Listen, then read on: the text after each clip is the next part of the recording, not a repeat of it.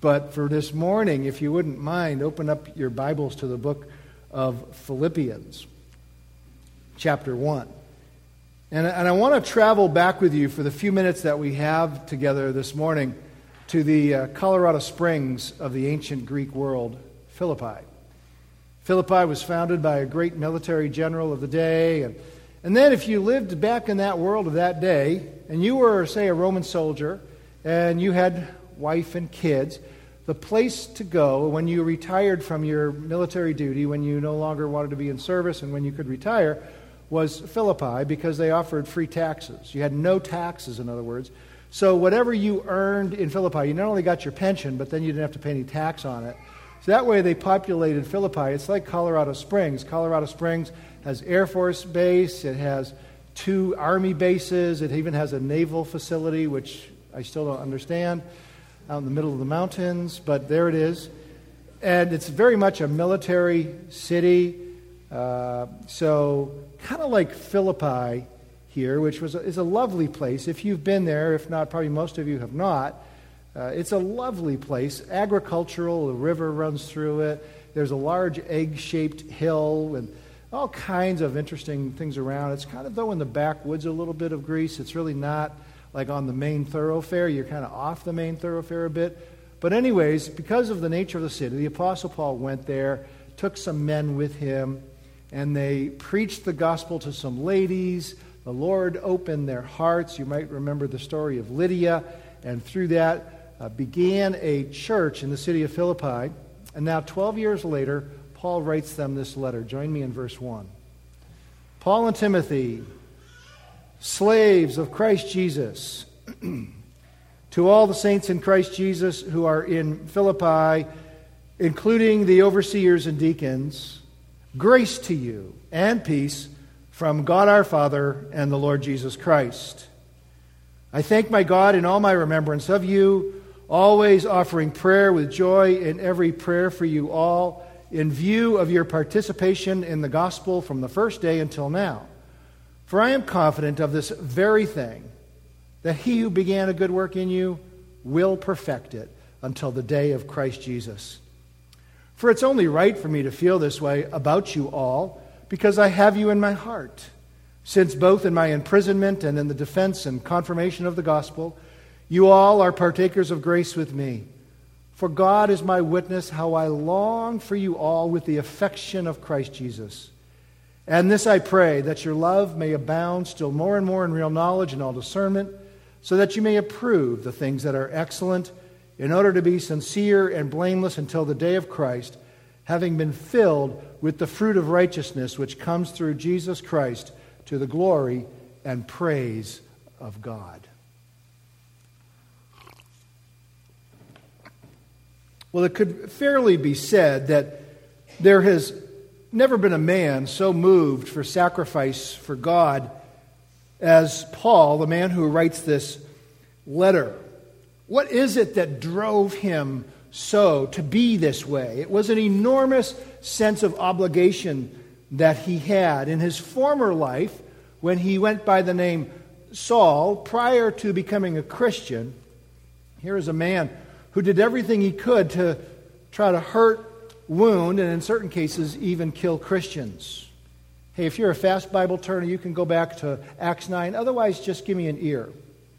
Acts 9. Now, Saul, still breathing threats and murders against the disciples of the Lord, went to the high priest and asked for letters from him to the synagogues of Damascus, so that if he found any belonging to the way, both men and women, he might bring them bound to Jerusalem. As he was traveling, it happened that he was approaching Damascus, and suddenly a light from heaven flashed around him. And he fell to the ground and heard a voice saying to him, Saul, Saul, excuse me, why are you persecuting me? And he said, Who are you, Lord? And he said, I am Jesus, whom you are persecuting me, whom you are persecuting. Follow the logic then, go back to Philippians. Follow the logic. When Christ's people on earth are persecuted, Christ himself in heaven is in some sense persecuted. Because he said, Why are you persecuting me when he was persecuting Christians on earth? That's what Jesus said. So, if Christ can refer to his own people as himself, then can it be wrong for Paul to regard them with the same love and zeal that he has for Christ himself? This is Paul the Apostle, who loves the Christians in Philippi as he loves his Savior. For they are, by Christ's cross and resurrection, inseparable, one and the same. And that leads us then into the first part of the book of Philippians, in which I'm going to just give you a metaphor to carry through the message. Three views from Paul's prison cell in Rome, which is where he's at as he writes this, all the way across the continent, over to the nation of Greece, all the way into the city of Philippi, where the believers are. And we're going to look at three different views, and here they are. They are universality, ecclesiastically, and locally. Okay, first, Paul sees the Christians in Philippi universally. Join me back in verse 1. Paul and Timothy, bondservants or slaves of Christ Jesus, to all the saints in Christ Jesus who are in Philippi. Did you see it or did you miss it? He says there, all the saints. But he doesn't know all the saints. You see, he hasn't been there for 12 years.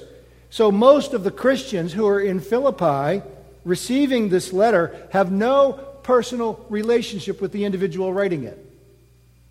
He's not writing to people that he actually knows. He doesn't know their names. He doesn't know their characters, their personalities, their funny nuances, their weird particularities. He doesn't know most of the people there. So he has none of this great personal relationship that he had with the few people that came to Christ while he was among them. He probably only knows a minority of the people in the city then who are Christians, and most of them don't know about him, although all of them have heard a lot about him. So Paul did not write the letter of Philippi because he knew the people, the Christians in Philippi. He had bigger reasons for caring for all of them. And it wasn't based on him having a relationship with them or it wasn't a matter of who likes who. Do you like me, so I talk to you? And if you don't like me, then I don't talk to you. It wasn't based on any of those things. It's rather universal. It was based on who these people are due to their saving relationship to Christ. Go back to verse 1 again. To all the saints in Christ Jesus. That's the basis upon then Paul addresses these people and why he loves them. That word saints does not have to do with a special class of people who are to be prayed to, who are to be asked for intercession, and whose statues are to be stuck on your dashboard. No. This refers rather to every single person who is a Christian in Philippi. Do you see it? To all the saints in Christ Jesus who are in Philippi. Pretty logical. A saint is a person who has been made holy by God. It doesn't mean that everything in their character is holy and pure. It doesn't mean that they are less sinful necessarily, even than all the people around them. It does mean, though, that God has done something for them that He has not done for others. And in this case, what He has done is He has purchased them for Himself through the atoning death and resurrection of His own Son. Therefore, He regards them and declares them as holy. We were looking at a, a verse few nights ago in a kind of a little home study that I'm a part of, and we were looking at this idea. It's not just holy, but it's without blame. This amazing status that is granted upon all of the saints, every single one who places faith in Christ for salvation. This amazing reality being made holy for all who have placed saving faith in Jesus Christ. And notice here, if you, again, please look at verse 1 momentarily. They are all universally in Christ Jesus, and therefore they are as precious to God as his own Son is. They can never be separated away from God. He would have to disown the work of his Son on the cross and in his resurrection for that to be true. He'll never do that. And therefore, they are simultaneously then precious to God, even as his own Son is. This declaring of people that he does not even know, he doesn't know their character, but he declares them as saints, is simply Paul's manifest way of writing to Christians. Romans chapter 1, verse 7 To all who are in Rome, beloved of God, called to be saints. 1 Corinthians 1 2 Paul, an apostle of Jesus Christ by the will of God, to the saints who are in Ephesus. Colossians chapter 1, verse 2 To the saints and faithful brethren in Christ who are in Colossae. In other words, when Paul describes himself as Christ's own slave, to the Philippian Christians, he's simply saying there that he is a slave to all of them, not some of them. He doesn't weigh them based on their opinions and predilections in secondary matters. To all the saints who are in Philippi, this is the apostolic heart. This is the way he relates everyone upon whom Christ has had mercy upon. He is the slave of that person. Universal in Philippi. And I believe his reasoning goes something like this If my Lord, who loved you enough to die on a cross for you and rescue you out of your sin and out of eternal death, and has sent his Holy Spirit into your heart, thus binding you to himself forever, and therefore binding you to everyone else whom he has saved forever, then therefore I must love you too. I personally find this universalism, this zeal for all of God's people in every place internally thrilling, worthy of apostolic emulation, emulation of this apostle. It's just hard to live out. In some of the meetings when we were in Colorado back in October, we were going through this funny little interview phase. they had us going to different places, and there we would have some food, and then we would have a time of discussion. They called it fill and drill. And you know, I'd be sitting there, and my wife, right, Dina, right on my side, and we'd be answering all kinds of questions. In several of the groups, I explained to the people that my love for Christ is proven by how I treat them, each and every Christian. If I love the one who has loved you, then I must love you as he loves you. I am called by Christ's own love for me to love you, therefore, completely and perfectly.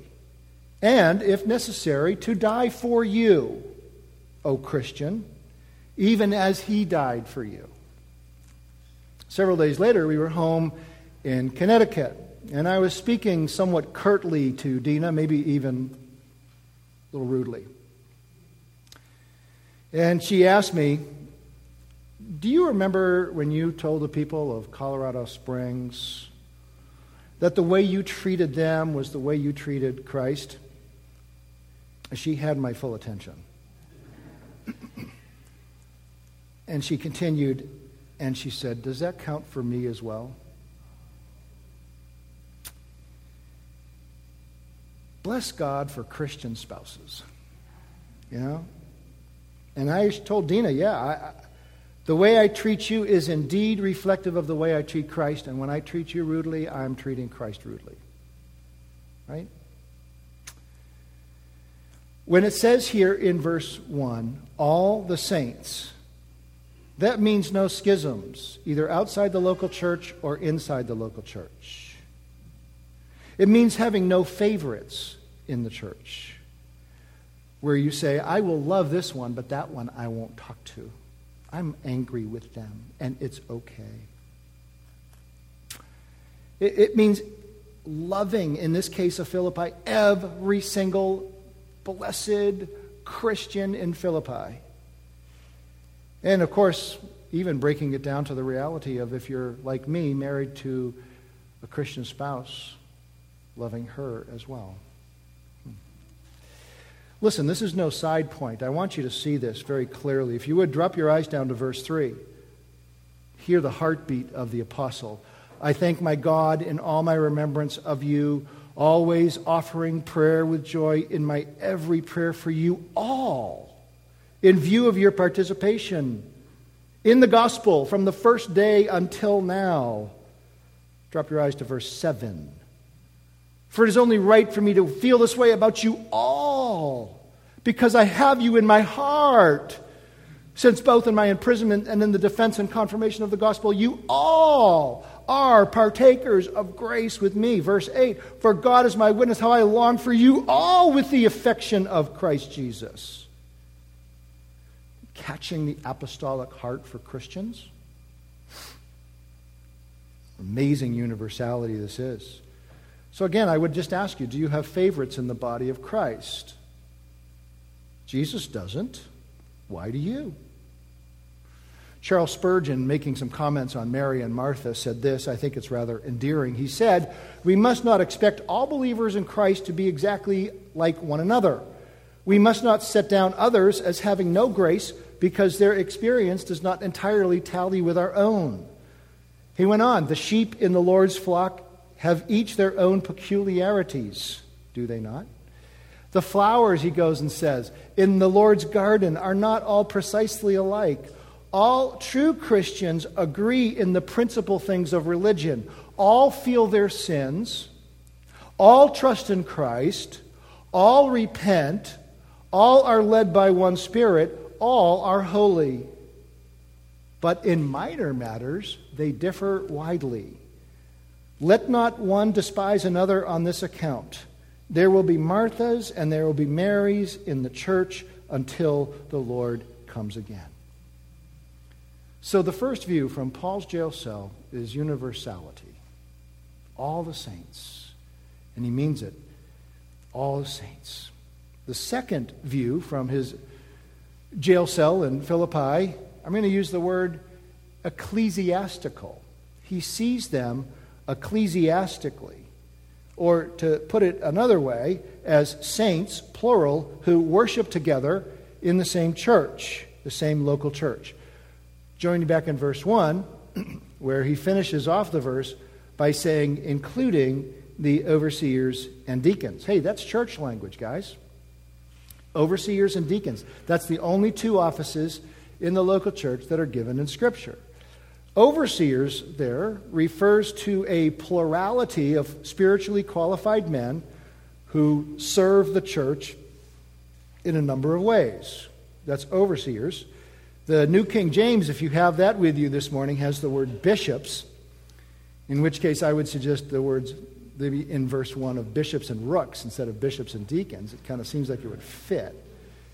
But bishops, you know, those are the guys who wear those pointed mitre hats, and everybody's accountable and answerable to them, especially all the priests underneath them and the pastors underneath them. So I think that translation takes us astray a little bit. This is simply meant to be those who oversee the church governmentally, and if they are capable of handling counseling and, and soul issues, I don't think that all overseers, who are also equivalent with the term elders and pastors, I don't think all overseers are omnicapable. Even in the letter of Philippi, there's a chapter 4, there's a problem with some ladies in the church, and the overseers are not being called in to fix it, which kind of seems rather simple to us. That's what they should do, but no, Paul has to send somebody to fix the church. I think what is often neglected is that overseers serve the church institutionally. For instance, it's our responsibility to see that you are all able to partake of the Lord's own institution of his supper, the Lord's table. In fact, even the words that are given in the Lord's table, you know, take and drink and take and eat, are what's called words of institution because they were instituted by Jesus Christ. The only way we can do that is when we gather together for worship rightly on the Lord's day and when we all partake of those things together. So the overseers are responsible for so many areas of governing the church as an institution. We are responsible to protect the flock from schism and heresy. And then lastly, in verse 1, you have the word deacons. Unlike the overseers, they're never ever seen as a board in the New Testament. Rather, these are qualified and recognized servants, dependable people, chaste in language and manners, and also really just able to serve, and I believe both men and women is what the New Testament teaches. I don't know where you guys stand on that. now, if you want to read this kind of just right, it will give you a smile. If you want to read verse 1 just right, it, it almost sounds like what Paul is saying is that the overseers and the deacons are not even Christians. Really? You want to see it? it it's pretty funny. Listen to how this sounds. Let me read verse 1 this way in the middle. To all the saints in Christ Jesus who are in Philippi, and oh, yeah, also uh, the overseers and deacons. As if the first part is written to the Christians and then the second part is written to the non Christians. Isn't it funny to look at it that way? What a church that would be. Everybody in it is a Christian, and except for the people who are in oversight and deaconhood. Wouldn't that be funny? So, what's going on here? But the very fact that Paul mentions these people here, overseers and deacons, never mentions them again in the letter. What's going on here? Why would he mention that? Why would he use this ecclesiastical language going on here? Well, it's just letting you know that when Paul writes to the Philippian believers, all the saints in Christ Jesus, he's writing to them ecclesiastically. He's writing to them as one church, all of whom are under the same leadership group, the overseers, and, and then the qualified servants, the deacons. So the view from Paul's prison cell is when he writes to these believers, he doesn't write to them like, okay, to you and to you and to you and to you and to you and to you. No, he writes to you collectively as a church. He writes to you ecclesiastically. He wants them all up front, because he never mentions this again, right up front, to know that he's writing to you guys as a church. As a church which is good for us because we tend to think of our Christian lives kind of independently, me and my Jesus, and not so much us. You know, even one of the songs we just sang by Townend and Getty, instead of saying, it, instead of the plural pronouns like us and we, it was all first person plur- pronouns like me and my. As if God died for just me and my, but not us, whereas the apostolic words are almost always us and ours. So, what's going on here? Obviously, something different. Obviously, something that's, uh, that's not the same way that we do Christianity. what's going on here? Well, listen to the words of Walter Hansen in his commentary on the book of Philippians. He writes this as he's introducing Woven together inseparably with the theme of the gospel of Christ is the theme of the community in Christ. The phrase in Christ has a dominating role in Philippians, occurring in various forms 21 times. And although this phrase has a range of meanings and does not always refer to corporate union in Christ, the primary focus of the phrase in Philippians is all the saints. When Paul addresses his letter to all God's holy people in Christ Jesus, or all God's saints, he is not simply addressing them as individual Christians, he is recognizing their corporate union with one another in their union with Christ. Did you get that? Great. It took me about 10 times to read it before I did. He's really saying here that the way that this phraseology is structured here is not merely that you have union with Christ, that you are intimately related with Christ, but that you have intimate union with each other, whoever is a believer. The Holy Spirit is not only in you and you and you and you, but the Holy Spirit is among you and between you, constantly working in you to get you to love each other, to get you to humble yourself with each other, to get you to walk a walk of humility. The Holy Spirit is at work in the church. What he's really saying here is that just as you have union with Christ, you, beloved, listen, have union with one another. It's an astounding reality. The Holy Spirit doesn't merely indwell you individually, the Holy Spirit indwells you corporately. Just as, therefore, you are a church, you have an ecclesiastical union with Christ. Oh, so this explains why the phrase Christ Jesus is used twice in verse 1. First use is at the end of the first phrase, where he calls himself and Timothy slaves of Christ Jesus. There he's referring to Christ Jesus as kind of a salvific experience with Christ Jesus. But then the second use of in Christ Jesus, which is to all the saints in Christ Jesus, is ecclesiastically in Christ. as verified by the words including the overseers and deacons. Is this idea of being ecclesiastically in Christ not a stretch for us? You bet it is. You bet it is. Hey, tomorrow, if you don't like this church, there's another one down the road. Probably more like five down the road. This idea of ecclesiastically being in Christ is so amorphatized in our culture, our religious culture that you've lived with. You were born into it, you were born again into it, you've lived in it. Always an option, isn't it? But this idea that being in Christ Jesus is both salvific and ecclesiastical is merged in verse 6. Join me there. I am confident of this very thing that he who began a good work in you, plural, not you singular, you, plural, will perfect it until the day of Christ Jesus. And who is the you? In verse 6, it's the you all that we saw in the previous verses, and it's all the saints mentioned in verse 1. In other words, what Paul is saying in verse 6, when he says that I am confident of this very thing, that he who began a good work in you will also perfect it until the day of Christ Jesus, he's saying not just that you are going to be saved, not just that your salvation is, is secure, but that ecclesiastically, the salvation of all those who are all the saints in Philippi will be saved collectively. I hope that makes a little bit of sense. This is nothing different than Ephesians 5:25. Christ died for the church. I mean, verse 6 by itself is an incredible promise, is it not? Who begins the work of God, who begins the work of salvation in verse 6? Nobody knows? It's not your mother. It's not your daddy. It's not yourself. It's not the pastor. Who begins the work of salvation in your life? God and God alone, right? I heard somebody say it. and uh, who completes the work of salvation in your life, according to verse 6. It says here that he who began a good work in you will perfect it until the day of Christ Jesus. That word perfect, epitelesai, to cause a plan to fully be executed. That's not only applicable, beloved, to each of you individually, it's applicable to you collectively. In other words, God's plan for you to be saved and to carry you from beginning to end is not just about you individually, but it's about the people who are seated in the same pew and the one in front and the one in back. Get it? Unless you're like Debbie this morning and she's sitting with no one near her. Still applies, Debbie. there you go. George.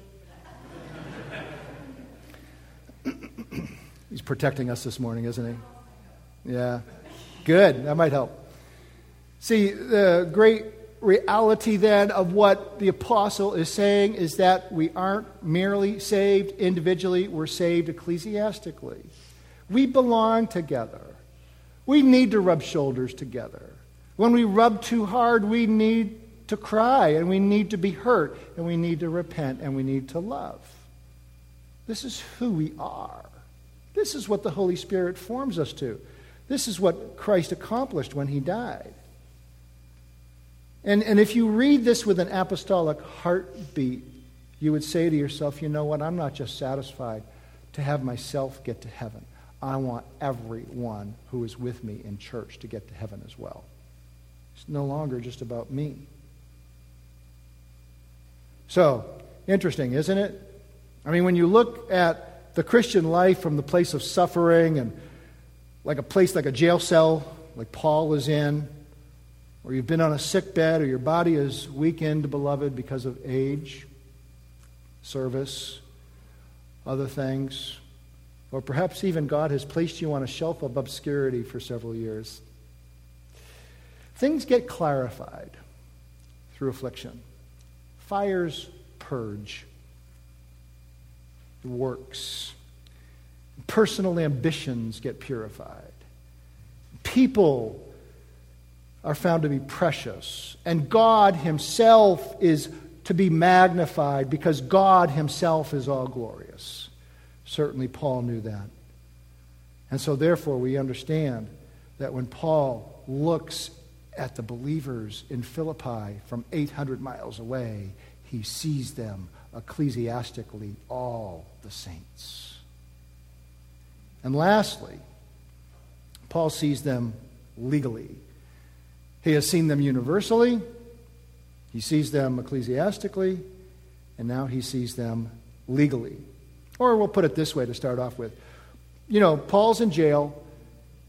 He's in jail really in order to get Christianity legalized in the Roman Empire. That's why he's in jail. That's why he's been waiting for a couple of years to get his trial to go all the way to the highest court of the land, of the empire. And he hasn't seen these Philippian Christians for such a long time, but he lets you know here that he sees every one of them as part and a crucial part, a heart part of his legal team. Join me in verse 7. It's only right for me to feel this way about you all because I have you in my heart. Since both in my imprisonment and in the defense and confirmation of the gospel, you are all partakers of grace with me. The word imprisonment there really should be translated chains. He's talking here about being in chains. And he's specifically talking about the day when he's going to march forward, chains around his wrist, into court, and then he's going to speak. The word defense there refers to the speech that he will make attempting to sway the judge or judges of his case that Christianity, as an offshoot of Judaism, or really the natural outgrowth of Judaism, should be legalized in the Roman Empire. And then the next piece of legal language that he uses there is confirmation of the gospel. And he describes to the Philippians that they are a part of his defense and they are a part of his confirmation of the gospel. That's referring now to the hoped for result of his speech, vindication before the court. But he tells these people here that they are in his heart, in his chains, in his defense, in his confirmation, his expected hope that he will be vindicated and Christianity will be legalized so people are no longer getting killed. What he used to do. This is Paul's hope that Christians everywhere will be able to freely practice Christianity without fear or threat. Really, what we enjoy in our country. They didn't have it. And frankly, he wasn't ultimately successful because Nero was mentally deranged. But understand here, when you read verse 7, and Paul is talking about his relationship with the Philippians, he's no He's no martyr on behalf of the Philippian Christians. He's not talking about that. Instead, he speaks of something legal. He, he says it's only right for me to feel this way about you all in my heart. Because I have you all, every one of you. And again, he doesn't know most of them. But I have every one of you in my heart. Now think about that. In what sense could Paul have a bunch of people he does not know in his heart? It, it would almost sound like he's being, oh, he's speaking like, you know, just a way to curry favor. Like he's just such a nice guy. I have you all in my heart, and I really like the color pink and Hallmark movies, and I hope you do too. He's just such a nice guy. No, that's not what's going on here. In fact, quite something quite more profound. The way that he talks about these people, having them in his heart, is in the same way that all the saints are in Christ's heart. All the Christians are in Christ's heart. Christ legally adopted all believers even before the foundation of the world and took you all into his heart. Therefore, when he came to earth, he came to earth for you all. When he suffered, he suffered for you all. When he died on the cross, he died on the cross for you all. And when he rose from the dead, he rose from the dead for you all. Collectively. This is the way the apostles almost always present it in the New Testament. Collectively. Christ died for a people.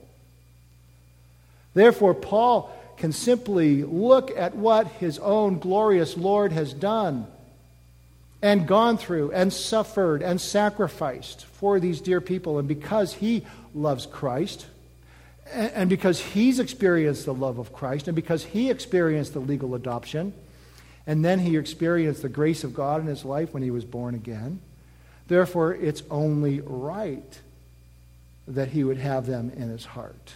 It's only right for him to feel this way about every single one of them, most of whom he does not know. This is the apostolic heart I was mentioning a little bit ago. Think about it. Christ didn't choose you or any of us based on any of our goodness, based on any of our likability, based on any of our perfections. Rather, Christ chose us based on a higher motive because his Father had, before the foundation of the world, set his love upon us, even when as yet we had not been created, nor even the world.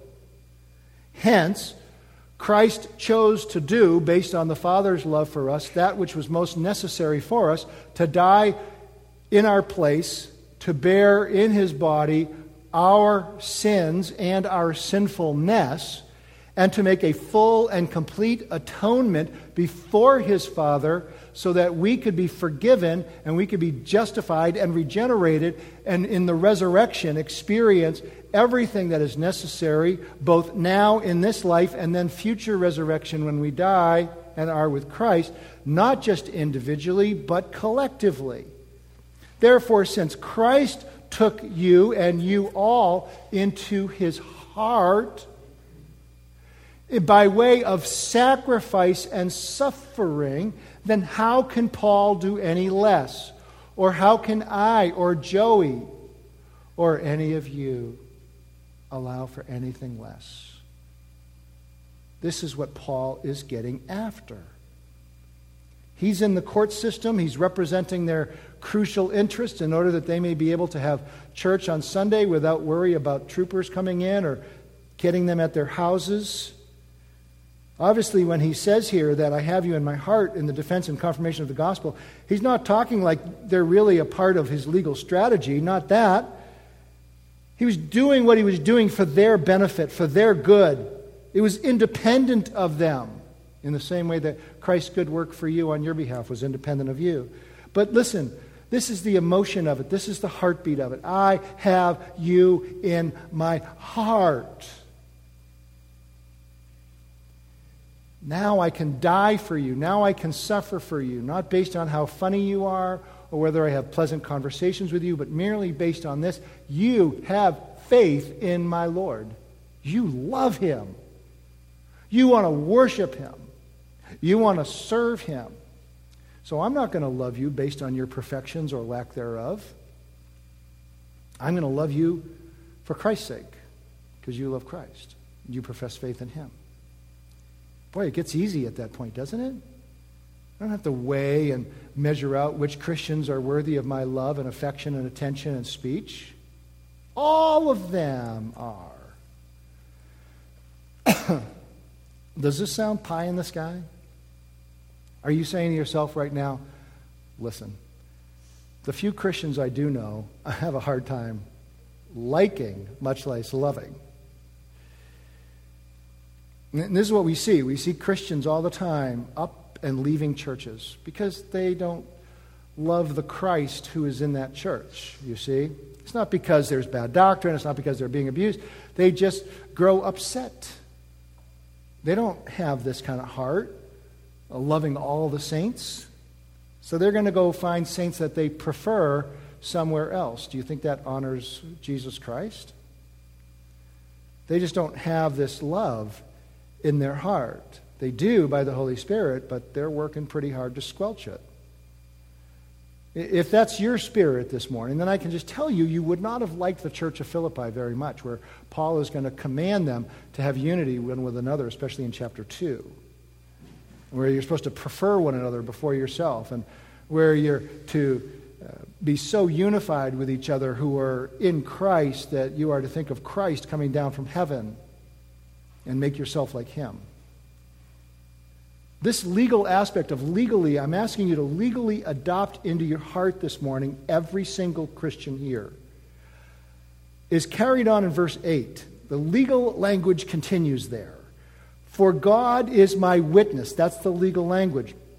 How I long for you all with the affection of Christ Jesus. What is that? The affection of Christ Jesus. It's tender mercy arising from the inner bowels. When you take a perspective of all the believers with the same perspective that your Lord has of them, you can't help but be affectionate toward them, not in the sense of sentimentality, but in the sense of sacrifice. I will bear your burdens. I will love you. I will give when you are needy. I will be friendly with you. I will love you. It can't help but happen when you view your fellow believers the way your Lord views them. It's really what, what Paul is saying. And it's doctrinally committed or connected actually back to verse 7. Do you see at the end of verse 7, you are all partakers of grace with me? That's the basis upon which we love all the saints. If I was a partaker of grace and it was grace and not by my deeds, and surely it was, and you are a partaker of grace and it was not by your deeds, but it was rather by grace that God saved you, and surely it was, then how can I not, since we are co fellow sharers of God's grace, not have this perspective of verse 8 of longing for one another with the affections of Christ Jesus? And when you think about what Christ went through on his way to the cross and what was in his heart that allowed him to endure the sufferings, despising the shame, to pursue the full goal, and to say it was finished, was you, not just individually, but collectively you were in his heart. You. Don't you love this man, the Apostle Paul? Isn't this just an astounding individual who like gets the gospel at such a wonderful and deep level and puts it here in such friendly terms for us to accept? I just love it. So he chooses to love the Philippians though he knows them not. And he does not love them because of anything intrinsic within themselves, but simply because they have received God's grace. And for Paul, that's everything. That's everything. See, he, he reasons his way to how to love the brethren, not from getting to know them and finding out if they're cool enough for him, but rather based on the fact that Christ died and rose again for them. And they were in Christ when he died and resurrected. All right. All of that. I've given you a bunch to think about. Let's just close with a couple of thoughts. You ever had anybody ever come to you and tell you, uh, hey, uh, been praying for you, praying that you'll grow in love? and uh, you're at first you're you don't know whether to be like humbled or angry because because why are they telling me what so you say to them if you have a little guts you say well do you do you believe I, I need to grow in love? And then often the person, having been kind of like, whoops, I've been outed, goes, oh, nah, nah, nah, nah, you're great. I just pray that for everybody. and in which case, the prayer becomes an exhortation to become a loving person, doesn't it? No matter how the conversation goes. Well, look at verse 9. And this I pray that your love may abound still more and more in real knowledge and all discernment. You know, this is what Paul wants back from the Philippians. He wants them to love one another in the way that he has just described how he loves them. He says there in verse 9 that your love may grow, may abound more and more in prettiness and fancy stories that your love may abound more with holiday seasons and church programs. Actually, he refers to the way they think about things, the way they think about love. Real knowledge and all discernment. You know what he's getting at, right? Everything we've talked about. that, you, that your love grows and abounds more and more, not based on the way the person dresses on Sunday, nor whether they're from the same ethnic group as you on Sunday or every day. Not from anything, but from simply this their faith in Christ. For I tell you, beloved, every one of you who has faith in Christ, I am obligated not only to love you, but to die for you if need be. How can it be any less if my Lord already did that for you and I belong to him? So he prays that their love would grow more and more. Look, there was the different threats to the church. Some had already left the church, we find out in verse 3, and had started their own group. There was the threat of vicious schism in chapter 4. He wants them to grow, all of them, in love more and more. And then, secondly, he wants them to grow in wisdom. Look at verse 10. So that you may approve the things that are excellent, in order to be sincere and blameless until the day of Christ, having been filled with the fruit of righteousness which comes through Jesus Christ to the praise of God. And again, I love the terms here being filled with the fruit of righteousness as a result of verse 10, approving the things that are excellent. This is what happens when you begin to love all the saints. You see the superlative nature of love. You get away from the human nature that we all have, which is, I really just love those who please me, to, I love you for something for a far nobler cause, the cause of Christ. Therefore, your mind is now open to be filled with wisdom and you can approve the things that are excellent. And now you make your way to the final day in order to be sincere and blameless.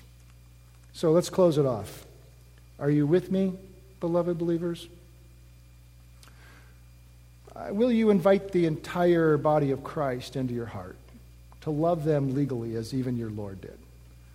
Or shall you remain in the place of I choose who I love based on whether you please me or not? Are you with me in heart, soul, and spirit this morning to say, that's how Christ did it, that's how I must do it. God, give me all the grace and power necessary to do it. I refuse to live a life of carnality. Are you with me? I got one shake of the head. I'm totally impressed. Let's pray. Father in heaven, then I ask for this to be pushed into our thoughts our hearts by your Holy Spirit to be lived out to your honor and glory. And how we thank you, Father, for the things that you've taught us this morning and showed us. Now we ask, Father, for the strength to do that which both your beloved Son did and then the apostle and now us. Give me grace and give us joy in the midst of it all. For we pray in Christ's name. Amen.